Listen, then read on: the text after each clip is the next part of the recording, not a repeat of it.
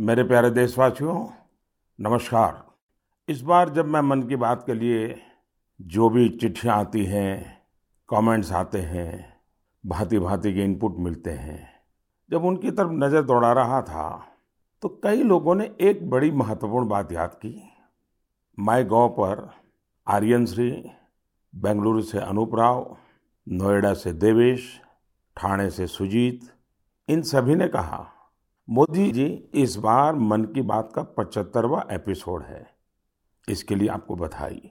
मैं आपका बहुत बहुत धन्यवाद करता हूँ कि आपने इतनी बारीक नज़र से मन की बात को फॉलो किया है और आप जुड़े रहे हैं।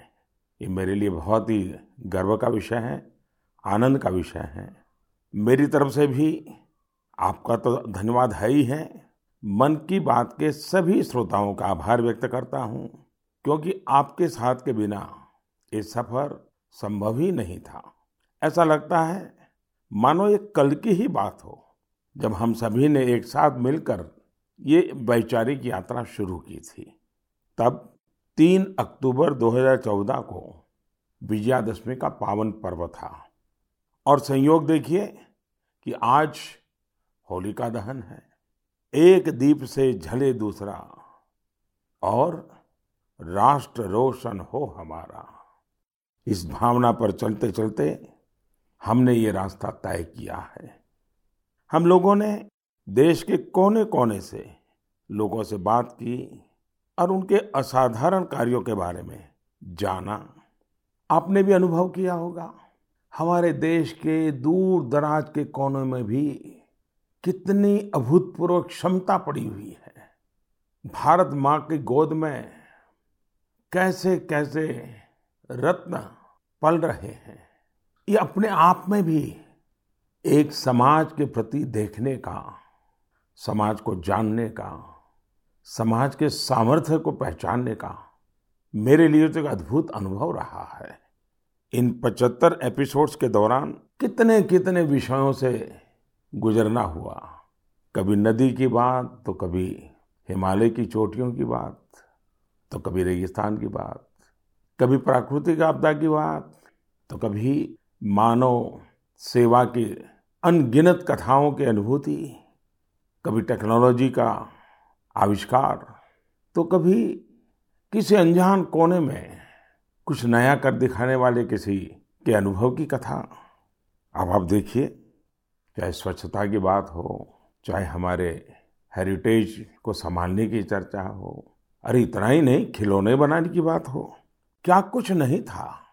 शायद कितने विषयों को हमने स्पर्श किया है तो वो भी शायद अनगिनत हो जाएंगे। इस दौरान हमने समय समय पर महान विभूतियों को श्रद्धांजलि दी, उनके बारे में जाना जिन्होंने भारत के निर्माण में अतुलनीय योगदान दिया है। हम लोगों ने कई वैश्विक मुद्दों पर भी बात की, उनसे प्रेरणा लेने की कोशिश की है। कई बातें आपने मुझे बताई, कई आइडियाज दिए। एक प्रकार से इस विचार यात्रा में आप साथ साथ चलते रहे, जुड़ते रहे और कुछ न कुछ नया जोड़ते भी रहे। मैं आज इस 75वें एपिसोड के समय सबसे पहले मन की बात को सफल बनाने के लिए, समृद्ध बनाने के लिए और इससे जुड़े रहने के लिए हर श्रोता का बहुत बहुत आभार व्यक्त करता हूँ। मेरे प्यारे देशवासियों, देखिए कितना बड़ा सुखद संयोग है, आज मुझे 75वीं मन की बात करने का अवसर और यही महीना आज़ादी के 75 साल के अमृत महोत्सव के आरंभ का महीना। अमृत महोत्सव दांडी यात्रा के दिन से शुरू हुआ था और 15 अगस्त 2023 तक चलेगा। अमृत महोत्सव से जुड़े कार्यक्रम पूरे देश में लगातार हो रहे हैं। अलग अलग जगहों से इन कार्यक्रमों की तस्वीरें, जानकारियां लोग शेयर कर रहे हैं। नमो ऐप पर ऐसी ही कुछ तस्वीरों के साथ साथ झारखंड के नवीन ने मुझे एक संदेश भेजा है। उन्होंने लिखा है कि उन्होंने अमृत महोत्सव के कार्यक्रम देखे और तय किया कि वो भी स्वाधीनता संग्राम से जुड़े कम से कम 10 स्थानों पर जाएंगे। उनकी लिस्ट में पहला नाम भगवान बिरसा मुंडा के जन्मस्थान का है। नवीन ने लिखा है कि झारखंड के आदिवासी स्वतंत्रता सेनानियों की कहानियां वो देश के दूसरे हिस्सों में पहुंचाएंगे। भाई नवीन, आपकी इस सोच के लिए मैं आपको बधाई देता हूं। साथियों, किसी स्वाधीनता सेनानी की संघर्ष गाथा हो, किसी स्थान का इतिहास हो, देश की कोई सांस्कृतिक कहानी हो, अमृत महोत्सव के दौरान आप उसे देश के सामने ला सकते हैं, देशवासियों को उससे जोड़ने का माध्यम बन सकते हैं। आप देखिएगा, देखते ही देखते अमृत महोत्सव ऐसे कितने ही प्रेरणादायी अमृत बिंदुओं से भर जाएगा और फिर ऐसी अमृत धारा बहेगी जो हमें भारत की आज़ादी के 100 वर्ष तक प्रेरणा देगी, देश को नई ऊंचाई पर ले जाएगी, कुछ न कुछ करने का जज्बा पैदा करेगी। आज़ादी की लड़ाई में हमारे सेनानियों ने कितने ही कष्ट इसलिए सहे क्योंकि वो देश के लिए त्याग और बलिदान को अपना कर्तव्य समझते थे। उनके त्याग और बलिदान की अमर गाथाएं अब हमें सतत कर्तव्य पथ के लिए प्रेरित करें।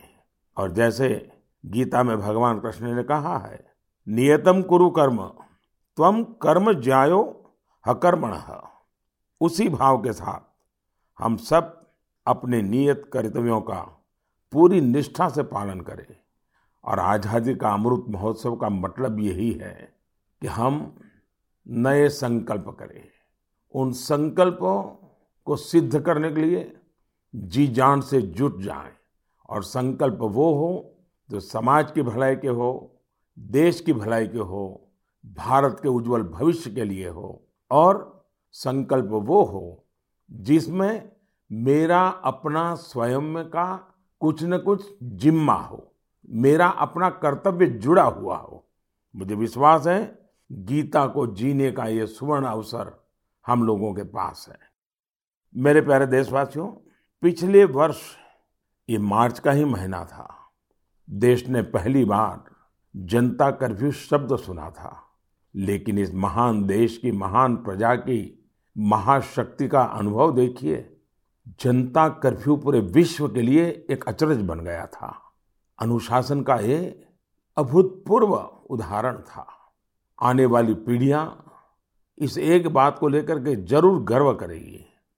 उसी प्रकार से हमारे कोरोना वॉरियर्स के प्रति सम्मान, आदर, ताली बजाना, दिया जलाना, आपको अंदाज नहीं है कोरोना वॉरियर्स के दिल को कितना छू गया था वो। और वही तो कारण है जो पूरी साल भर वे बिना थके, बिना रुके डटे रहे, देश के एक एक नागरिक की जान बचाने के लिए जी जान से जूझते रहे। पिछले साल इस समय सवाल था कि कोरोना की वैक्सीन कब तक आएगी। साथियों, हम सबके लिए गर्व की बात है कि आज भारत दुनिया का सबसे बड़ा वैक्सीनेशन प्रोग्राम चला रहा है। वैक्सीनेशन प्रोग्राम के तस्वीरों के बारे में मुझे भुवनेश्वर के पुष्पा शुक्ला जी ने लिखा है। उनका कहना है कि घर के बड़े बुजुर्गों में वैक्सीन को लेकर जो उत्साह दिख रहा है, उसकी चर्चा मैं मन की बात में करूं।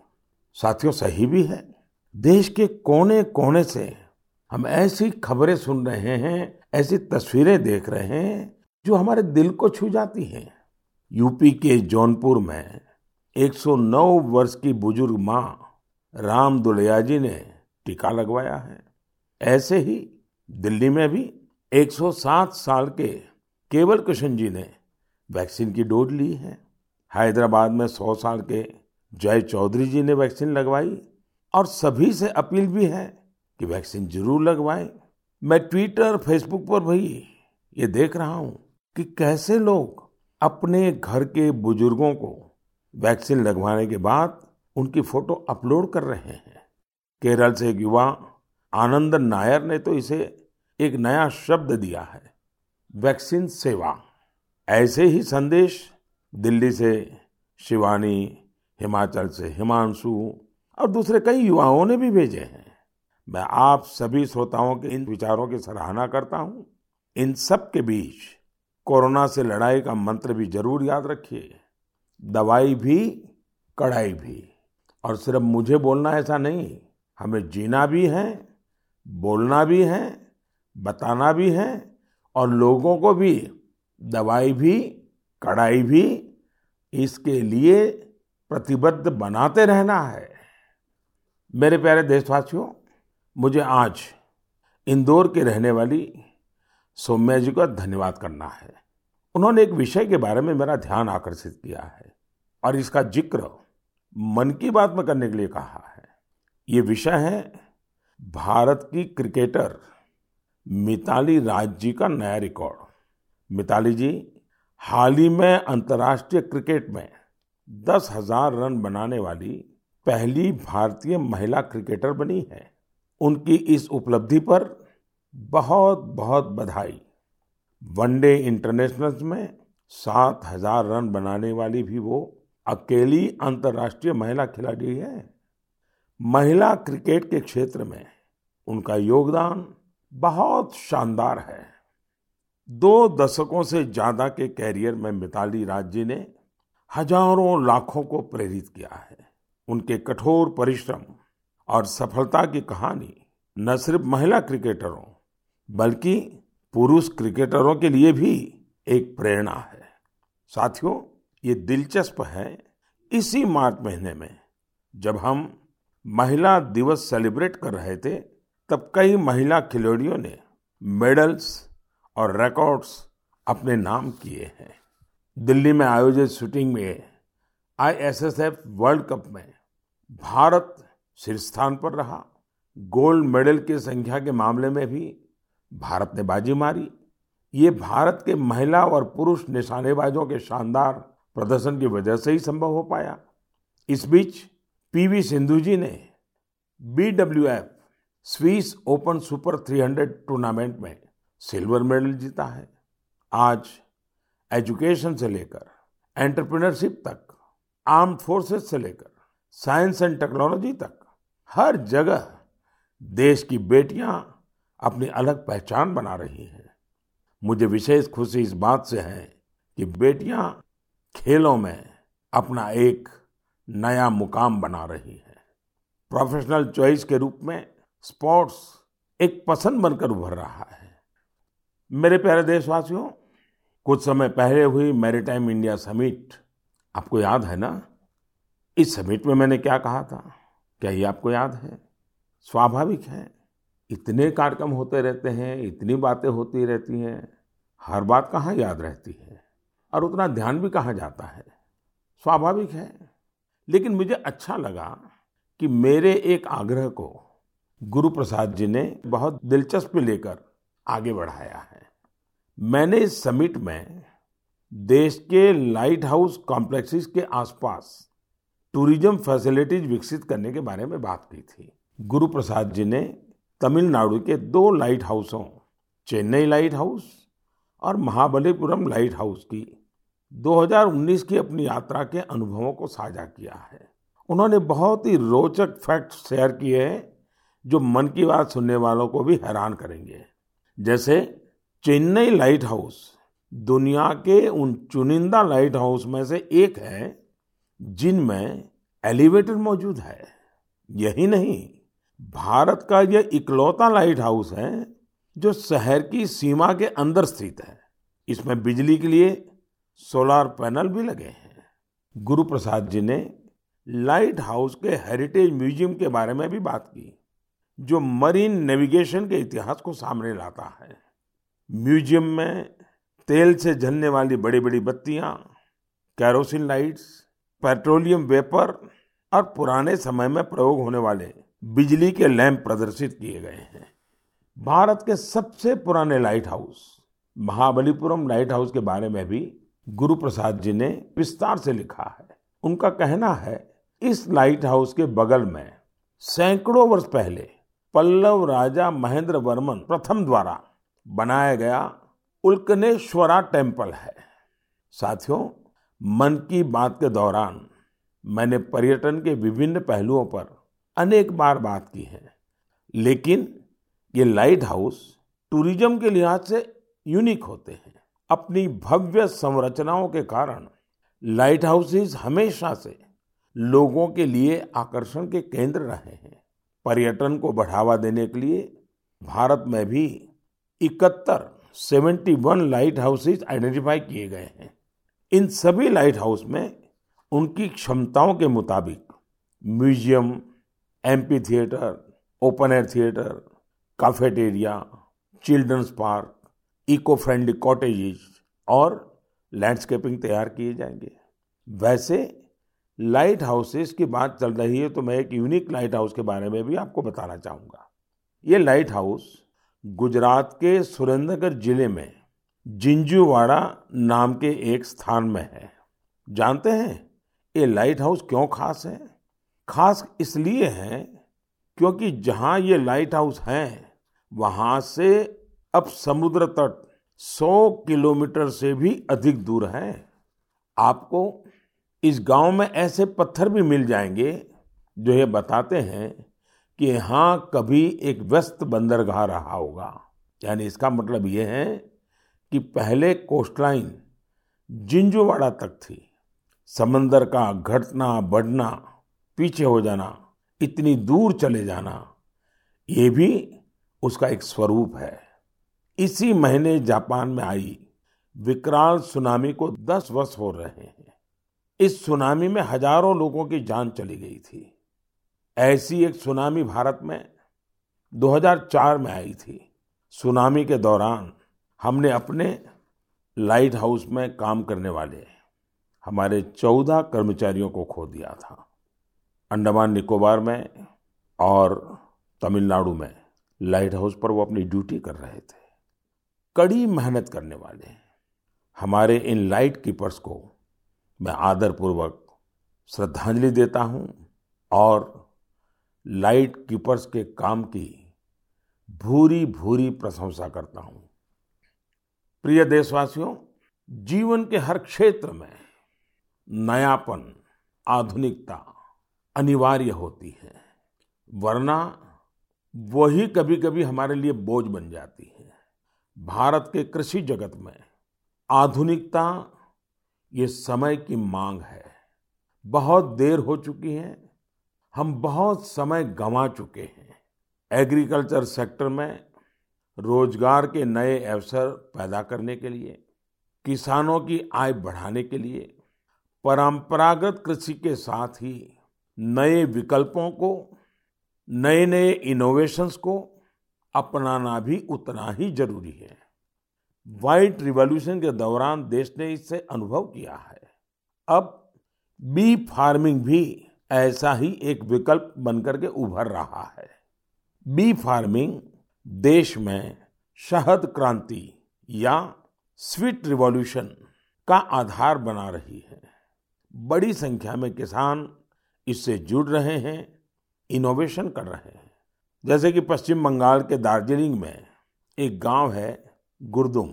पहाड़ों की इतनी ऊंचाई, भौगोलिक दिक्कतें, लेकिन यहाँ के लोगों ने हनी बी फार्मिंग का काम शुरू किया और आज इस जगह पर बने शहद की, मधु की अच्छी मांग हो रही है। इससे किसानों की आमदनी भी बढ़ रही है। पश्चिम बंगाल के ही सुंदरबन इलाकों का प्राकृतिक ऑर्गेनिक हनी तो देश दुनिया में पसंद किया जाता है। ऐसा ही एक व्यक्तिगत अनुभव मुझे गुजरात का भी है। गुजरात के बनासकांठा में वर्ष 2016 में एक आयोजन हुआ था।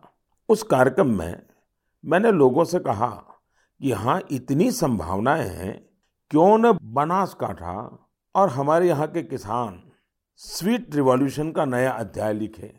आपको जानकर खुशी होगी, इतने कम समय में बनासकांठा शहद उत्पादन का प्रमुख केंद्र बन गया है। आज बनासकांठा के किसान हनी से लाखों रुपये सालाना कमा रहे हैं। ऐसा ही एक उदाहरण हरियाणा के यमुनानगर का भी है। यमुनानगर में किसान बी फार्मिंग करके सालाना कई 100 टन शहद पैदा कर रहे हैं, अपनी आय बढ़ा रहे हैं। किसानों की इस मेहनत का परिणाम है कि देश में शहद का उत्पादन लगातार बढ़ रहा है और सालाना करीब 1.25 लाख टन पहुंचा है। इसमें से बड़ी मात्रा में शहद विदेशों में निर्यात भी हो रहा है। साथियों, हनी बी फार्मिंग में केवल शहद से ही आय नहीं होती, बल्कि बी वैक्स भी आय का एक बहुत बड़ा माध्यम है। Pharma industry, food industry, textile और कॉस्मेटिक इंडस्ट्री, हर जगह बी वैक्स की डिमांड है। हमारा देश फिलहाल बी वैक्स का आयात करता है, लेकिन हमारे किसान अब ये स्थिति तेजी से बदल रहे हैं। यानी एक तरह से आत्मनिर्भर भारत अभियान में मदद कर रहे हैं। आज तो पूरी दुनिया आयुर्वेद और नेचुरल हेल्थ प्रोडक्ट्स की ओर देख रही है। ऐसे में हनी की मांग और भी तेजी से बढ़ रही है। मैं चाहता हूं देश के ज़्यादा से ज़्यादा किसान अपनी खेती के साथ साथ बी फार्मिंग से भी जुड़ें। ये किसानों की आय भी बढ़ाएगा और उनके जीवन में मिठास भी घोलेगा। मेरे प्यारे देशवासियों, अभी कुछ दिन पहले वर्ल्ड स्पैरो डे मनाया गया। स्पैरो यानी गोरैया, कहीं इसे चकली बोलते हैं, कहीं चिमनी बोलते हैं, कहीं घौन चिरिका कहा जाता है। पहले हमारे घरों की दीवारों पर, आसपास के पेड़ों पर गोरैया चहकती रहती थी, लेकिन अब लोग गोरैया को ये कहकर याद करते हैं कि पिछली बार बरसों पहले गौरैया देखा था। आज इसे बचाने के लिए हमें प्रयास करने पड़ रहे हैं। मेरे बनारस के एक साथी इंद्रपाल सिंह बत्रा जी ने ऐसा काम किया है, जिसे मैं मन की बात के श्रोताओं को जरूर बताना चाहता हूँ। बत्रा जी ने अपने घर को ही गौरैया का आशियाना बना दिया है।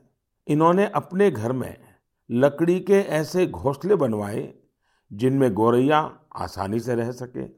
आज बनारस के कई घर इस मुहिम से जुड़ रहे हैं। इससे इन घरों में एक अद्भुत प्राकृतिक वातावरण भी बन गया है। मैं चाहूँगा प्रकृति, पर्यावरण, प्राणी, पक्षी जिनके लिए भी बन सके, कम ज़्यादा प्रयास हमें भी करने चाहिए। जैसे एक साथी हैं विजय कुमार काबी जी। विजय जी उड़ीसा के केंद्रपाड़ा के रहने वाले हैं।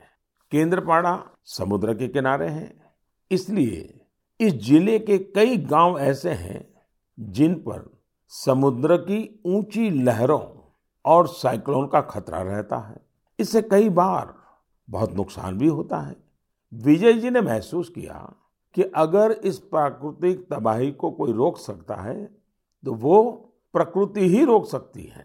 फिर क्या था, विजय जी ने बड़ा कोट गांव से अपना मिशन शुरू किया। उन्होंने 12 साल मेहनत करके गांव के बाहर समुद्री की तरफ 25 एकड़ का मैंग्रोव जंगल खड़ा कर दिया। आज ये जंगल इस गांव की सुरक्षा कर रहा है। ऐसा ही काम ओडिशा के ही पारादीप जिले में एक इंजीनियर अमरेश सामंती जी ने किया है।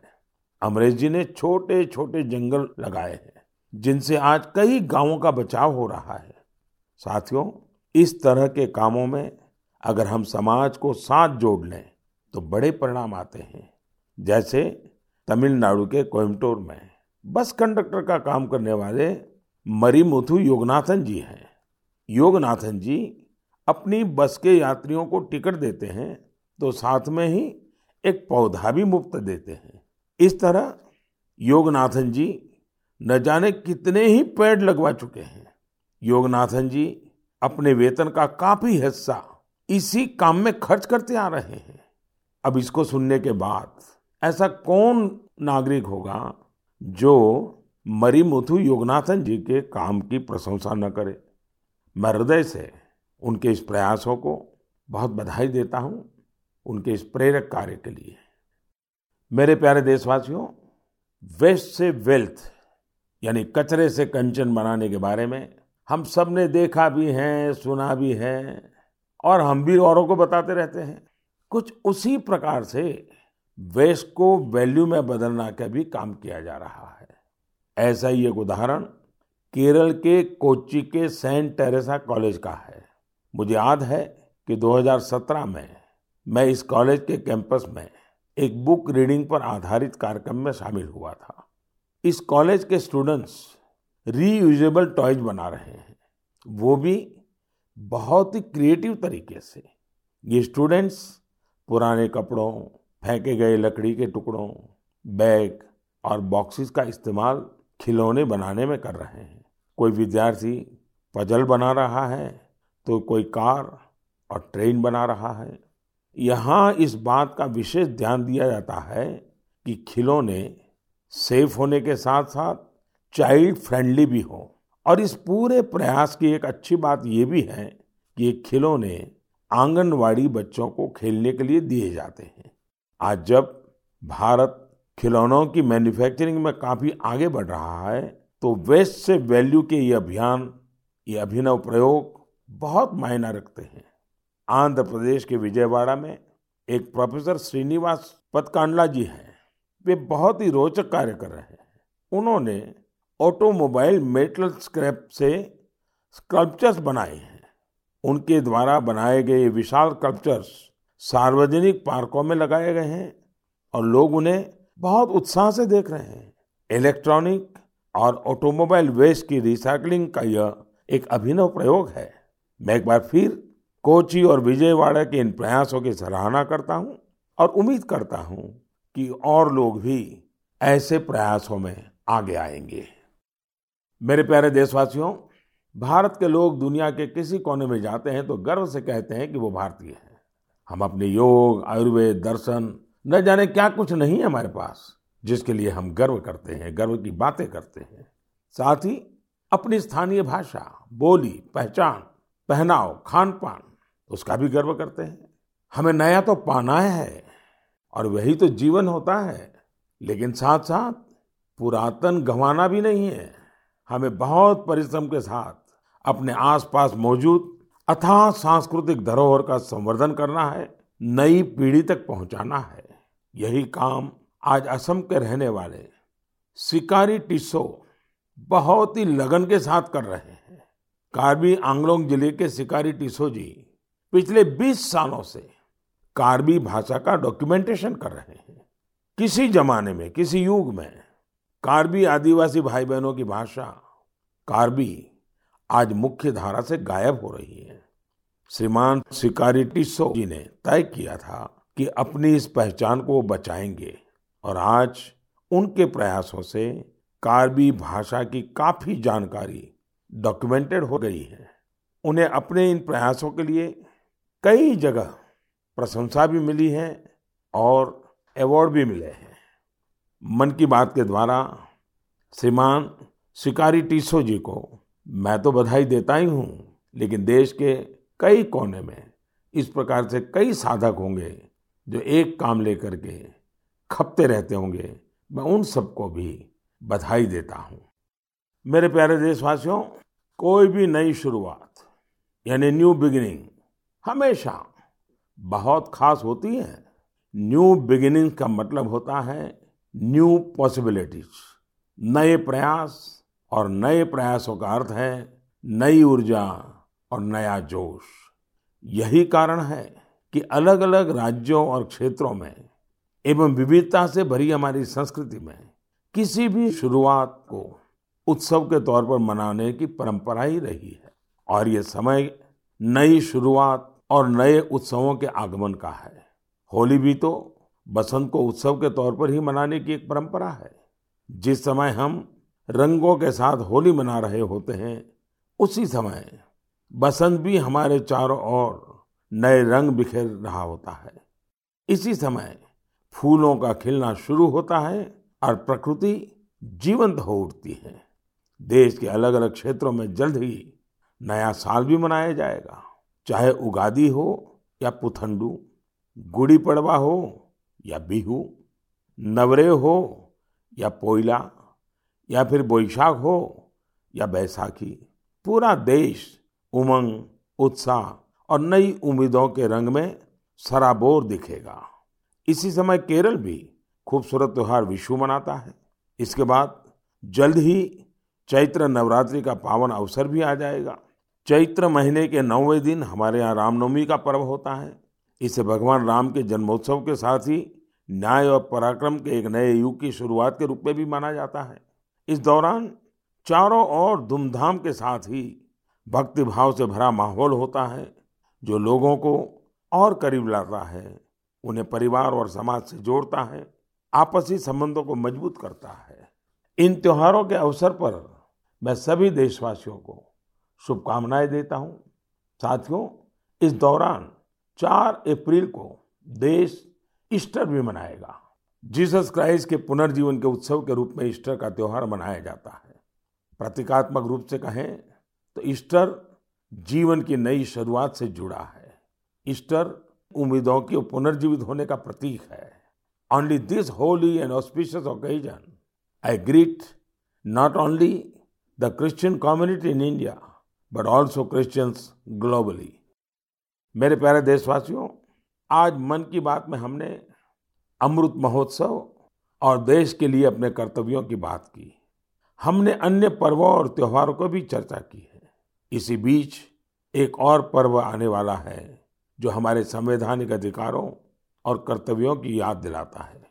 वो है 14 अप्रैल डॉक्टर बाबा साहब आम्बेडकर की जन्म जयंती। इस बार अमृत महोत्सव में तो ये अवसर और भी खास बन गया है।